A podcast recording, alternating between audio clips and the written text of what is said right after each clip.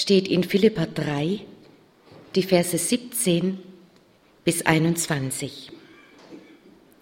Ahmt mit mir Christus nach, Brüder und Schwestern, und seht auf die, die so wandeln, wie ihr uns zum Vorbild habt. Denn viele wandeln so, dass ich euch oft von ihnen gesagt habe, nun aber sage ich's auch unter Tränen, sie sind die Feinde des Kreuzes Christi. Ihr Ende ist die Verdammnis, ihr Gott ist der Bauch und ihre Ehre ist in ihrer Schande. Sie sind irdisch gesinnt. Wir aber sind Bürger im Himmel, woher wir auch erwarten den Heiland, den Herrn Jesus Christus, der unseren geringen Leib verwandeln wird, dass er gleich werde seinem verherrlichten Leibe nach der Kraft, mit der er sich alle Dinge untertan machen kann. Herr, dein Wort ist meines Fußes Leuchte und ein Licht auf meinem Weg. Amen.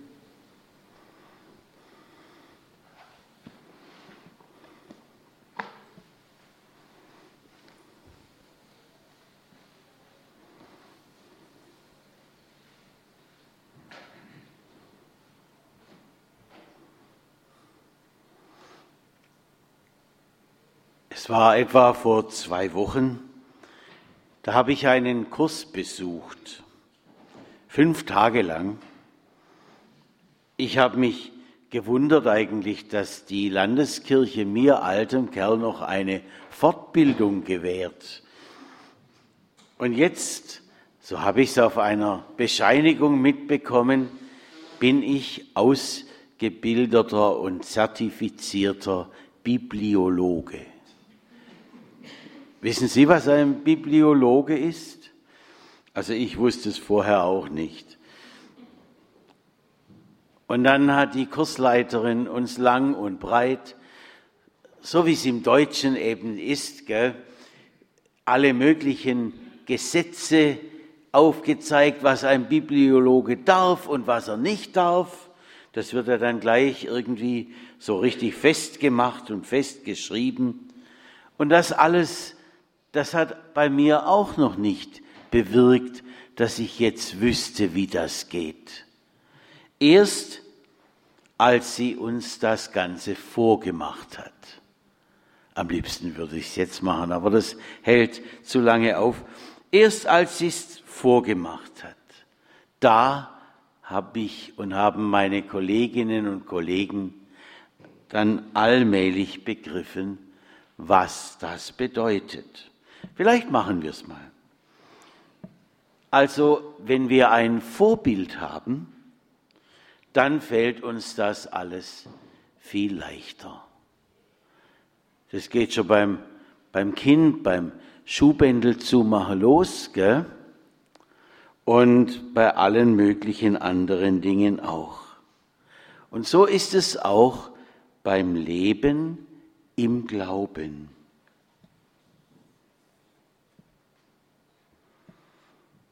Wenn da einer sagt, du, wenn du jetzt an Jesus glaubst, dann leb auch so. Ja, da überlegen wir schon, wie, wie geht das? Was bedeutet das? Soll ich auf das und jenes verzichten? Und was ist jetzt wichtig in meinem Leben? Wie oft, fragt ihr euch ja auch, wie oft soll ich dann in die Kirche kommen? Öfter als bisher. Und beten. Und wie gehe ich ab jetzt mit meinem Eigentum um? Und mit dem, der neben mir ist? Überhaupt, was ändert sich alles in meinem Leben, wenn ich Christ bin? Paulus sagt zu den Christen in Philippi, folgt mir, liebe Brüder, und seht auf die, die so leben, wie ihr uns zum Vorbild habt. Er gibt ihnen also zuallererst einmal sich selbst als Vorbild. Nun, wie hat, wie hat Paulus als Christ gelebt? Es gab ja bei ihm auch eine Zeit vorher und jetzt. Er ließ sich senden. Er ging in einen neuen Erdteil, obwohl er keine Ahnung hat, was da auf ihn wartet. Er geht zu den Frauen am Fluss, am Fluss in Philippi. Und wer weiß denn, wie dann die erste Frau hieß, die glaubte und sich taufen ließ. Ich höre es leise schon. Natürlich, ja klar. Lydia hieß sie. Mhm. Gibt es unter uns auch eine Lydia? Mhm. Jedenfalls sogar, ja, als er spürte, wenn ich jetzt bei dieser Magd, da war so eine Magd, die konnte die Zukunft den Leuten voraussagen. Passiert ja heute auf Jahrmärkten und was weiß ich wie oft auch. Ich habe mal gehört, Deutschland hätte mehr Wahrsager als Pfarrer. Ich habe mich ganz schön erschreckt. Auf jeden Fall, die, diese Frau, die konnte Zukunft voraussagen. Und er hat sie von ihrem Geist, der ihr das eingegeben hat, befreit. Was war die Folge? Die konnte nichts mehr. Die Leute kamen und sie wusste nichts mehr. Und die, denen sie vorher ihr Geld abliefern musste, die haben auch nichts mehr von der Zukunft erfahren und waren stinkesauer. Er kam ins Gefängnis mit Silas zusammen und auch dort hörte er nicht auf, ja, zu leben im Glauben. Wie das Erdbeben kam, er ist nicht abgehauen. Der Obrigkeit muss man untertan sein, auch wenn man es nicht einsieht. Und dann, dann sprang die große Freude, die wir aus dem Glauben haben dürfen, sogar in dieser Nacht auf den Kerkermeister und seine ganze Familie über. Ist das nicht Wahnsinn? Folgt mir, sagt Paulus. Mutig die Botschaft weitersagen, sich senden lassen wo wir selber gar nicht wissen, was auf uns zukommt. Das alles schwingt da mit. Und ein Glaube, ein Vertrauen, ein unbändiges Vertrauen auf Gott. Paulus nimmt an, dass in der Gemeinde jetzt in der Zwischenzeit auch andere Menschen sind, die in Christus so leben. Und so soll man auf diese Menschen schauen und aus ihnen ein Vorbild ziehen. Es gibt aber auch etwas ganz anderes. Paulus fährt fort. Nun aber sage ich's auch unter Tränen. Sie sind die Feinde des Kreuzes Christi. Hier spricht er von anderen Menschen. Ihr Ende ist die Verdammnis Ihr Gott ist der Bauch und ihre Ehre ist in ihrer Schande. Sie sind irdisch gesinnt. Jetzt hat er also zwei verschiedene Gruppen aufgezeigt. Die, die uns Vorbild sein sollen und andere, die er Feinde des Kreuzes Christi nennt. Wen meint Paulus damit? Menschen, die auf Genuss ausgerichtet sind? Wer freut sich nicht nachher auf ein gutes Sonntagsessen? Und erst dann auf das Oktoberfest, das es heute ausnahmsweise oder vielleicht auch für immer, wer weiß, hier in Großaldorf gibt, von der Jungschar gestaltet. Leider kriegen wir beide es nur noch zum Teil mit. Wir fahren ja heute schon nach Berlin zu Freunden. Und sie haben uns geschrieben, esst nicht zu viel unterwegs. Könnte von Paulus stammen. Aber da kommt noch was. Es kommt noch was für euch. Sollen wir uns nicht da auch freuen auf den gedeckten Tisch heute Abend? Ich denke, das dürfen wir doch. Jesus hat doch auch aus Wasser Wein gemacht. Und da hat er den Menschen auch eine Freude damit bereitet. Wahrscheinlich liegt die Lösung, das, was wir verstehen sollen, im letzten Satz, den hier Paulus sagt. Nämlich, er beschreibt diese Menschen als irdisch gesinnt. Ich lese mal aus einem Lied, wo ich denke, das ist sehr irdisch gesinnt. Schütt die Sorgen in ein Gläschen Wein. Deinen Kummer tu auch mit hinein. Und mit Köpfchen hoch und Mut genug leer das volle Glas in einem Zug. Das ist klug, heißt es in diesem Lied. Schließ die Augen einen Augenblick. Denk an gar nichts mehr als nur an Glück. Und auf eins, zwei, drei wirst du gleich sehen, wird das Leben wieder wunderschön oder doppelt. Und sobald die Wirkung dieses Alkohols vorbei ist, wird wohl das Leben wieder von allem Kummer gefüllt sein wie vorher oder noch schlimmer.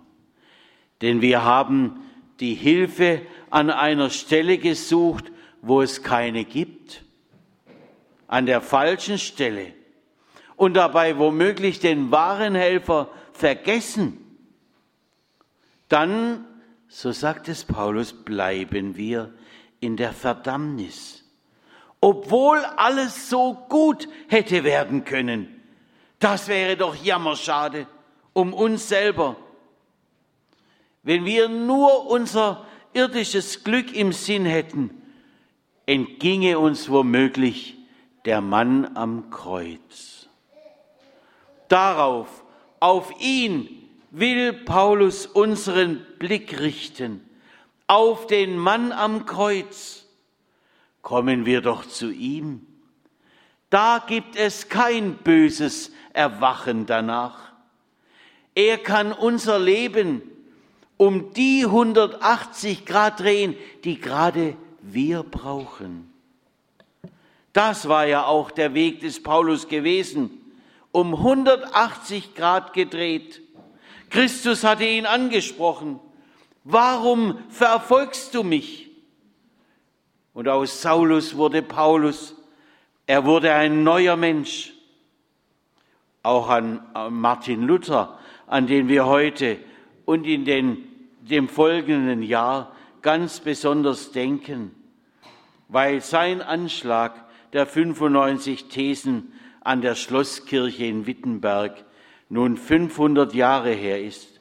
Auch Martin Luther hatte diese Wende erlebt. Und es wurde ihm klar, nicht mehr ich muss suchen, um in ein besseres Leben zu kommen, sondern ich darf mich Jesus Christus und seiner Gnade anvertrauen, der unseren nichtigen Leib verwandeln wird, dass er gleich werde seinem verherrlichten Leib nach der Kraft, mit der er sich alle Dinge untertan machen kann. Jesus kann das. Als ich an dieser Predigt arbeitete, habe ich mir überlegt, Vorbild, bin, wäre ich ein Vorbild? Und da ist mir alles eingefallen, was ja niemals als Vorbild dienen könnte. Was mache ich alles falsch? Und ich denke, hier in unserer Kirche gibt es doch den einen oder anderen, dem seine eigenen Fehler einfallen und der genauso denkt, nee, Vorbild kann ich nicht sein. Gestern stand eine Frau vor mir, ganz plötzlich, ich habe sie nicht mehr erkannt. Aber sie sagte, ich bin doch die Frau, ja, ich sage Ihnen jetzt den Namen nicht, aber auf jeden Fall, die hat mich vor 40 Jahren, vor 50 Jahren gekannt. Dann sagte sie, weißt du noch, was dein Vater von dir dachte damals? Und heute darfst du Pfarrer sein. Vorbild. Wir können Vorbild höchstens darin sein, dass wir auch unseren Kindern und denen, die auf uns schauen, diesen Weg deutlich machen, nämlich zum Herrn Jesus zu kommen und zu sagen, vergib mir meine Schuld, schreibe auf meinen krummen Linien gerade. Darin dürfen wir Vorbild sein, beim Gang des Sünders zu Jesus. Der macht neu, der hebt auf, die gefallen sind. Alle, die zu ihm kommen im Glauben. Der kann verwundete Herzen wieder heil machen, aus Gnade. So dürfen wir sagen, wir sind nicht besser als andere aber wir leben aus dem, der besser ist als wir, aus der Gnade Jesu Christi. Er hat allen meinen Schaden gut gemacht durch sein Kreuz auf Golgatha. Danke, Herr Jesus. Amen.